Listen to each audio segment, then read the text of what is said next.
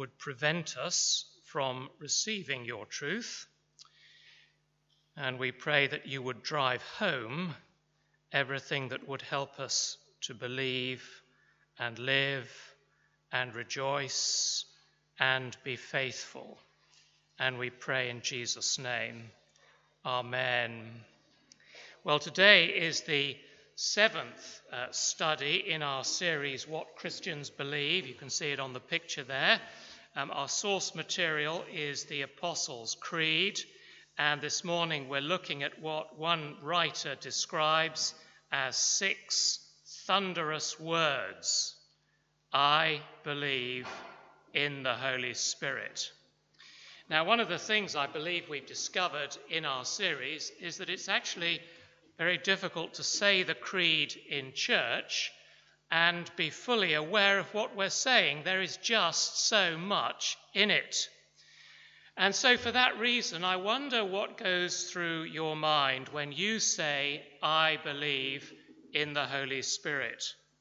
I wonder if in the back of your mind you're saying, well, the Holy Spirit is a very meaningful person or I wonder whether you're saying the Holy Spirit is actually a very mysterious subject. Um, are you the sort of person who's able to say, I know the Holy Spirit, the Comforter? Or would you say, uh, as far as I'm concerned, the Holy Spirit is a complete stranger? Uh, 50 years ago, the Holy Spirit was, I think, the forgotten member of the Trinity. Back then, uh, the focus in churches in the West, at any rate, was on the Father and on the Son, but not so much on the Holy Spirit. But then in about 1970, the explosion of the Pentecostal and the charismatic movements changed all that. And almost overnight, uh, churches in all denominations were talking about the person and the work of the Holy Spirit and miracles and prophecies and speaking in tongues. And all of that continued until about the year 2000. And now, today, many churches that used to be thought of as Holy Spirit churches are actually all about music and self fulfillment. Uh, in other words, it's all about me and my experience.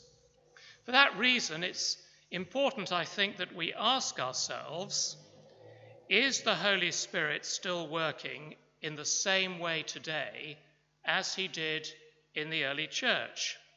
Is he pleased with churches where the emphasis is all on the music? Is he pleased with churches where the emphasis is all on me and my experience? And of course, at the same time, we should also ask is the Holy Spirit pleased with a church like St. Barnabas, where the emphasis is on Bible teaching and Bible living? I'm sure you'll agree with me, these are important questions. So let's get started. The Holy Spirit is the third person of the Trinity.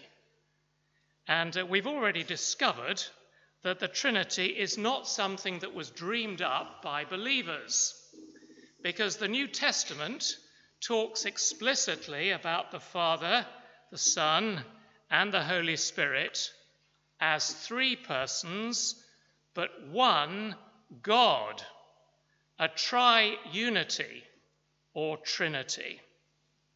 Now, although there's a great deal we could say about the Holy Spirit, we're actually going to limit ourselves this morning to just two points the person of the Holy Spirit and then the work of the Holy Spirit. And we're going to spend most of our time on the second point. You'll notice the Apostles' Creed actually says very little about the Holy Spirit. We've already seen in our series the Creed has 73 words about Jesus Christ, only six words on the Holy Spirit. And perhaps the reason for that is that the Holy Spirit prefers to shine the spotlight onto the Father and the Son.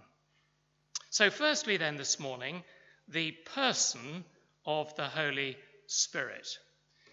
Do I need to say that the Holy Spirit is a person? Do I need to say that to you? I think I probably do. Because the Holy Spirit, you see, is not an energy or a force or a power or a liquid. Uh, you know, when the Bible talks about being filled with the Holy Spirit, we're not to imagine that uh, the Holy Spirit is, is a liquid that we can have some of without having all of Him. No, the Holy Spirit is a person. He's God from all eternity. He's been in fellowship with the Father and the Son forever. And he's been involved with the Father and the Son in the creating and revealing and saving work of God from the beginning. So I'm sure you know he's introduced to us right at the very beginning of the Bible in only the second verse, where we're told the Spirit of God was hovering over the waters, the waters of chaos. And he's there again right at the very end of the Bible, where we're told that the Spirit is crying out with the people of God for the return of Jesus Christ. Therefore, friends, you must teach yourself to think of him as a person. Teach yourself to think of him as him not it. People sometimes fall into the trap of referring to the Holy Spirit as it. That is irreverent. Please don't do it. How do we know that the Holy Spirit is a person? Well, the Lord Jesus always refers to him as He.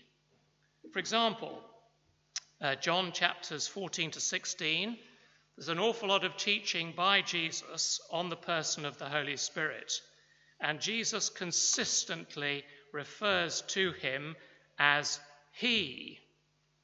And uh, for you students from the Bible College, what I think is interesting about that is that the word for spirit in Greek is neuter, and therefore grammatically the pronoun referring to him should also be neuter it.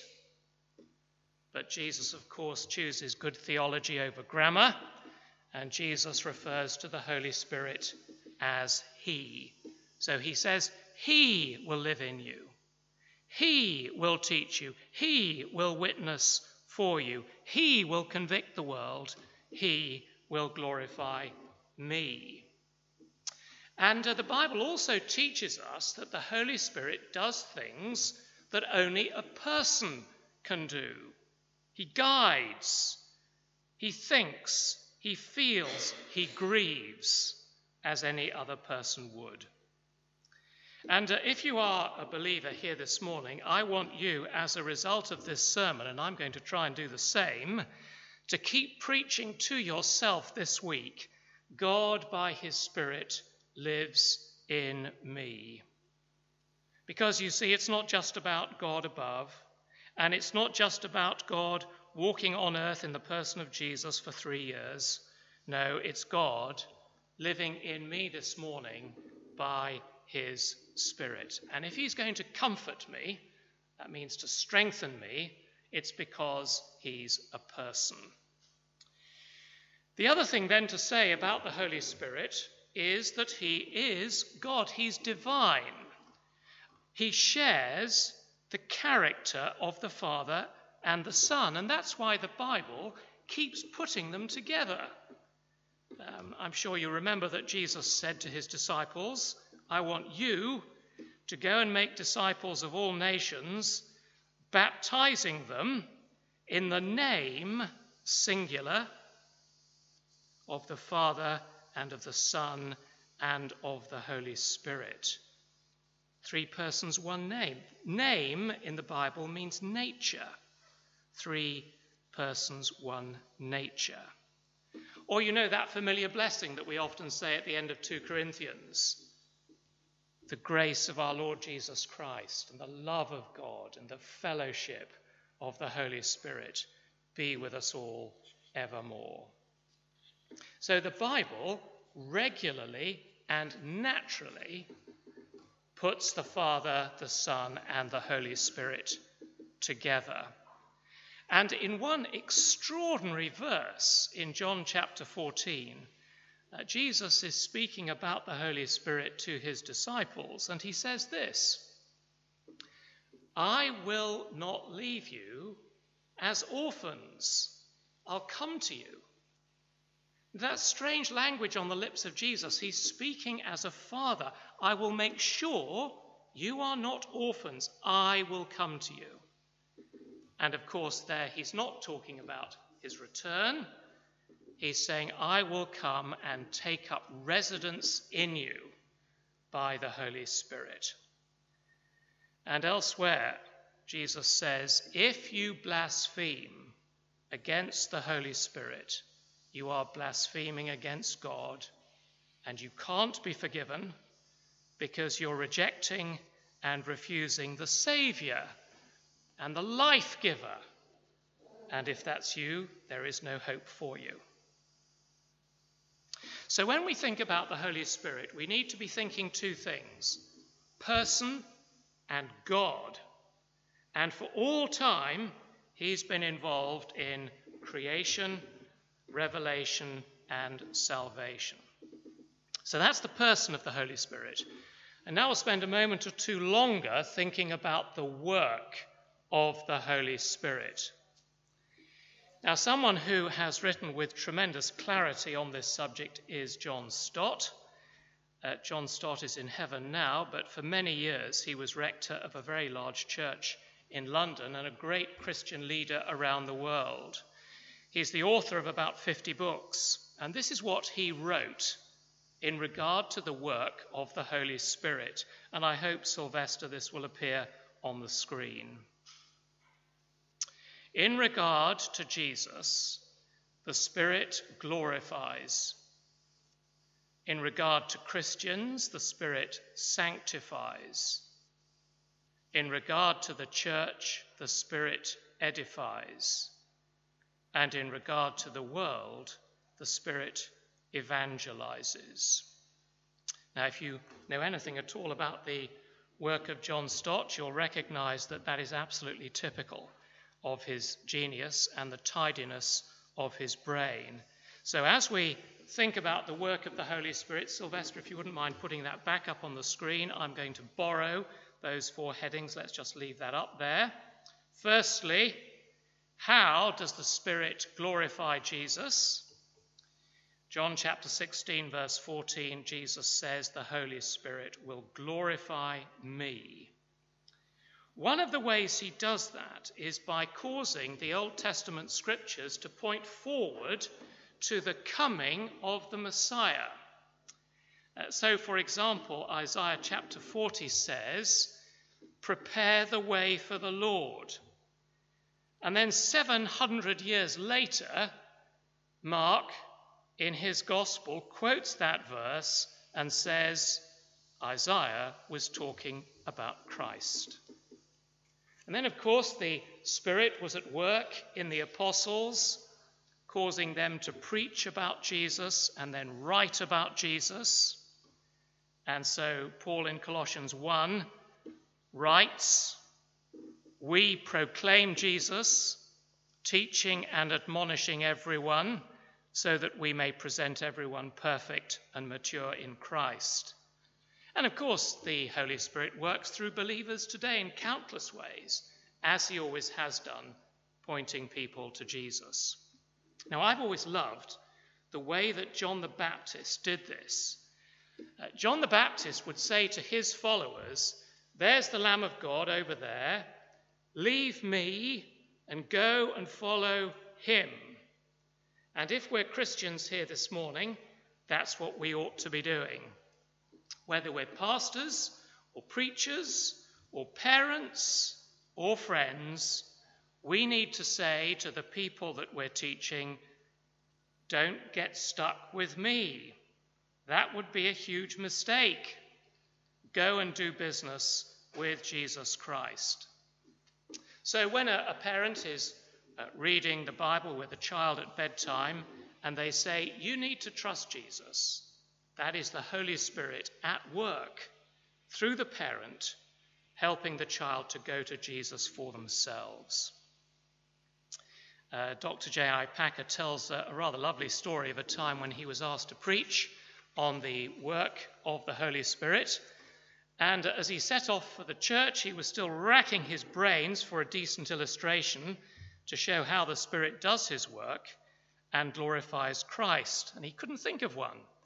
But then, as he drove up outside the church building, the floodlights in the church were on. It was probably only three o'clock in the afternoon, but in the UK, that's when it goes dark. And the lights were shining up onto the church building. And Jim Packer says that was his illustration. Because the Holy Spirit points away from himself so that people, listen carefully, so that people will know something about Jesus Christ, why he is to be trusted, why he is to be obeyed, why he is to be loved, why we are to be grateful for him, until that person gives themselves to Christ and belongs to him and finds him to be perfectly sufficient. And therefore, in all of our various ministries, the question we always need to ask ourselves is this If we do this, will Jesus be honored? So the Holy Spirit glorifies Jesus. Second, the Holy Spirit sanctifies believers. What does that mean? It means the Holy Spirit works in the life of every believer to make us more and more like Christ. Uh, 2 Corinthians chapter 3, Paul says, We are being transformed into his likeness, the likeness of Jesus, with ever increasing glory by the Holy Spirit. And uh, elsewhere, Paul talks about the Christian being a mini temple in which Christ lives by his Spirit. Now, you may be thinking this morning, well, I'm not sure whether this is true for me or not, because quite honestly, I can't feel the Holy Spirit working within me. But let me assure you, the Holy Spirit is at work in the life of every believer, whether they feel it or not. Because as soon as you give your life to Jesus Christ as Lord and Saviour, you immediately have a Saviour, you immediately have a Father, and you immediately have the Holy Spirit living within you. You cannot have two members of the Trinity, it's three or nothing. How do you know whether the Holy Spirit is living within you? Well, you won't be helped by trying to work out whether the fruit of the Spirit is ripening in your life or not. I mean, if you run through that ninefold fruit of the Spirit in Galatians love, joy, peace, patience, kindness, goodness, faithfulness, gentleness, and self control as a sort of checklist and say, Are these things ripening in me? Please don't do it because you will only get depressed. And it's no good saying, well, do you know what? I'm very gifted, so the Holy Spirit must be living in me, because from time to time our gifts will let us down. So, how do we know whether the Holy Spirit is living within us? Well, we know because He, the third person of the Trinity, causes us to call out to the first person of the Trinity and to address him as Father. And you can chase up the scripture on that in Romans 8. And the Holy Spirit, the third person of the Trinity, also causes us to confess that the second person of the Trinity, Jesus Christ, is Lord. 1 Corinthians chapter 12, you can look it up later. So that's how you know the third person of the Trinity, the Spirit, causes us to have confidence in the first and the second person of the Trinity. And that means, you know, you can go home after the service and you can kneel down by your bed or shut the door in your study or wherever it is, and you can call out, Heavenly Father. And you can say those words from your heart because the Holy Spirit is at work in you. Or you can say, Lord Jesus, and mean it because the Holy Spirit is at work in you. So, have you got it? The Holy Spirit reassures you that God is your Father and Jesus is your Lord. Now, of course, the Holy Spirit also helps you to pray. Uh, we're told in Romans chapter 8 that we don't really know how to pray and that we're really rather feeble at it. And we know that to be true in our own experience, don't we? But the Holy Spirit takes our prayers in all their weakness and presents them to the Father in a very meaningful and wonderful way. And the Holy Spirit also helps us to grow in holiness. So we find that there are times when He reduces the power of particular temptations and He increases our desire to be godly. Of course, we, we wish He'd do that more often, but uh, we know that's what we know what that experience is like. And I think actually it's one of the great privileges of being a Christian to watch other Christians become more like Christ. I mean, just think of your own life. Someone you know becomes a Christian, and perhaps they used to be a very angry person, or a very selfish person, or a very greedy person. And over time, you can see that the Holy Spirit makes them more loving and more peaceful and more wise. So, therefore, dear friends, we must thank God for the Spirit's work in us. And one of the things that I personally love about the Holy Spirit is that He doesn't allow me to get comfortable in my sin. Um, I think that, well, I am aware that there are certain sins that I'd like to be allowed to indulge, get on with in private. But the Holy Spirit just won't let me do it. He keeps causing me to be torn and unhappy with sin and come back to Christ and to forgiveness and to joy.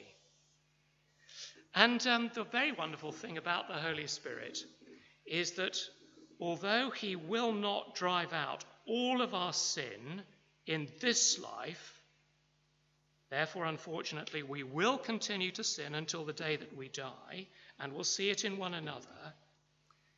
Our sin will never drive out the Holy Spirit. One day, the Holy Spirit will drive out all our sin, and we'll find ourselves standing before Christ with no sin in us. But in this world, sin will never drive out the Holy Spirit in your heart. And that's a great, great comfort because you might fall and fail in a terrible way. And you might think to yourself, well, I've driven out the Spirit. Friends, that is not true. It's impossible. Jesus said, He is in you forever, John 14, verse 16. So be thankful for the sanctifying work of the Holy Spirit in your life and in my life. Thirdly, the Holy Spirit edifies the church. That means he builds the church up, he causes it to grow. How does he do it? Well, the main way the Spirit does it is through the Word of God, the Bible. So I'm sure you'll remember that the Apostle Paul identifies the Word of God as the sword of the Spirit, Ephesians 6:17. So think of it this way. When a batsman walks out to the crease to score runs, he walks out with a bat. When the Holy Spirit goes to work, he goes to work with the Word. And the Word of God is to, is to be proclaimed to the people of God in order that every believer, all of us, myself included, might be equipped to use our gifts in order to build one another up. Because the Spirit of God works through the Word of God to build up the people of God. So this week I was thankful to have been asked to attend a think tank of senior ministers who are considering a proposal to strengthen preaching in Cape Town, and I'm very thankful for that. Because if the pastor is not teaching the Word of God, and many of them are not, the church will go in a very strange direction because the Holy Spirit won't be at work. And then at the individual level, once you're converted, the Word of God suddenly becomes meaningful to you. Before it was double Dutch. Suddenly you understand it. And once you've understood the gospel, uh, you know that God has given you at least one gift, probably several gifts. And you find yourself saying, Lord, how should I use this gift among your people for your praise? And by the way, if you've never done that, uh, the way to do it, dear friends, is to ask yourself, how has God made me? How has He wired me? What do I enjoy doing? Please don't ask yourself, can I do something miraculous? Because most of the spiritual gifts listed in the New Testament are not miraculous. Rather, ask yourself a question like this Am I a good organizer? Uh, am I a good encourager? Has God given me resources that I can use to be a generous person? Has God given me a home that I can use for hospitality? One of you here this morning has the marvelous gift of posting timely, loving birthday greetings on the church WhatsApp group. And that is a lovely, lovely ministry because it means a lot to us when our birthday comes around. But I want to say to you this morning that every single Christian is gifted by God, and the church is built up when the people of God use their gifts. It is not going to happen if you are simply a passenger. You have to say to yourself, How do I contribute to the well being of the church family? And it's not going to happen if you're away from the people of God week after week after week. You're going to have to be involved exercising your gifts. So, the, the Spirit works with the Word to get our thinking clear so that we use our gifts to build up, build up one another so that God gets the praise. And the Spirit is very clever. You see, He brings the church together to hear the word, to understand it, and then He builds us up in the truth so that we do our work more and more effectively. What then does a church look like that is being built up by the Holy Spirit? Well, I'm sure you know this, but let me make the point it's got nothing to do with the building. Uh, you might be in a terrible building, we might be in a marvelous building. It's not the church, the church is the people. So, what does the church look like that's being built up by the Holy Spirit? Friends, it means that we're concerned for the glory of Jesus Christ because he deserves it. And we're concerned that we be sanctified because we need it. And we're concerned that the church be edified and be made spiritually strong and mature because when that happens, it overflows into the world in countless different ways. And now, the final thing this morning is that the Holy Spirit evangelizes the world, meaning, of course, the unbelieving world.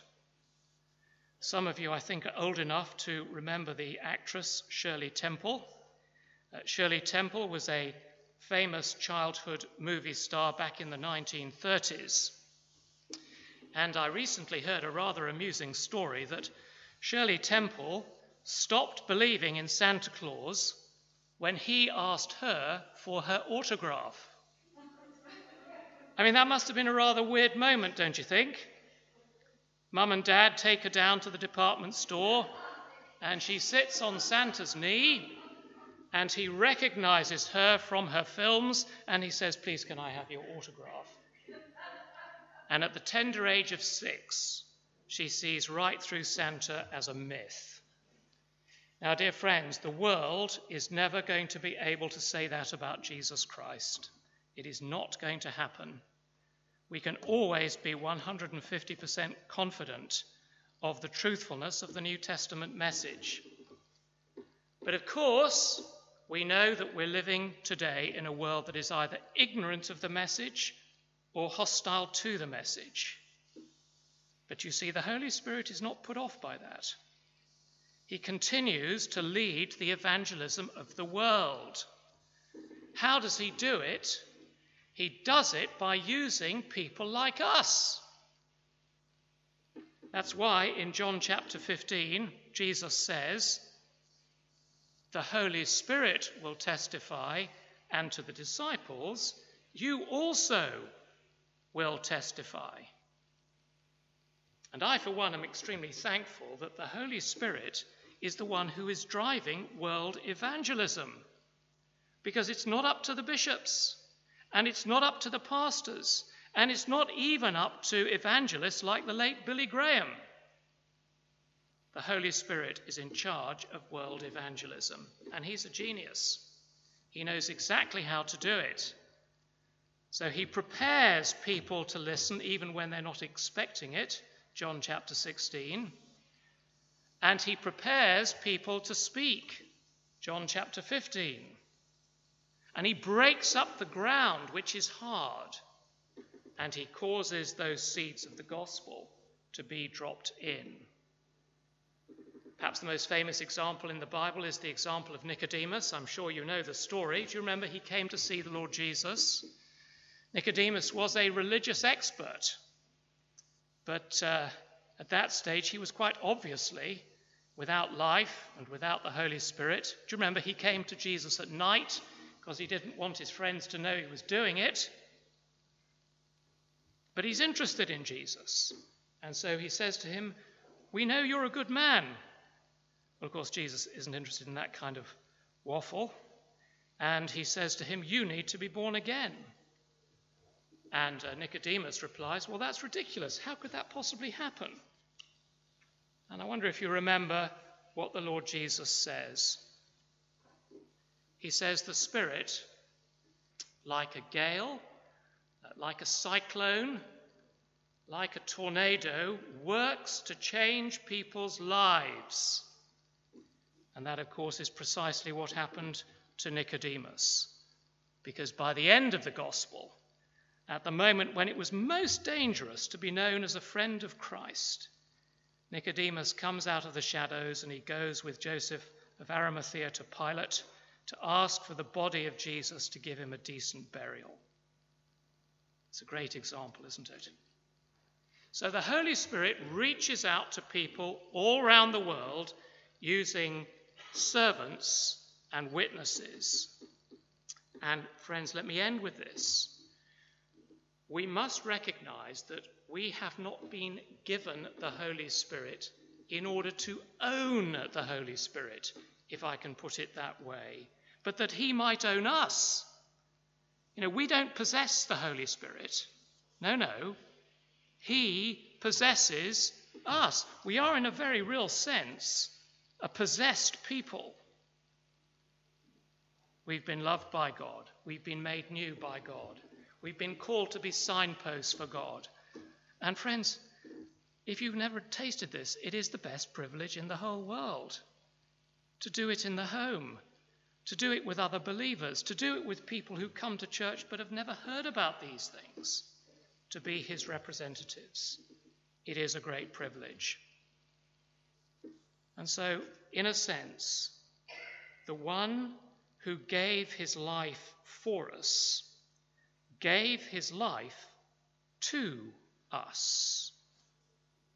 And the Holy Spirit is at work to glorify Jesus, to sanctify believers, to edify the church, and to evangelize the world. Let us pray.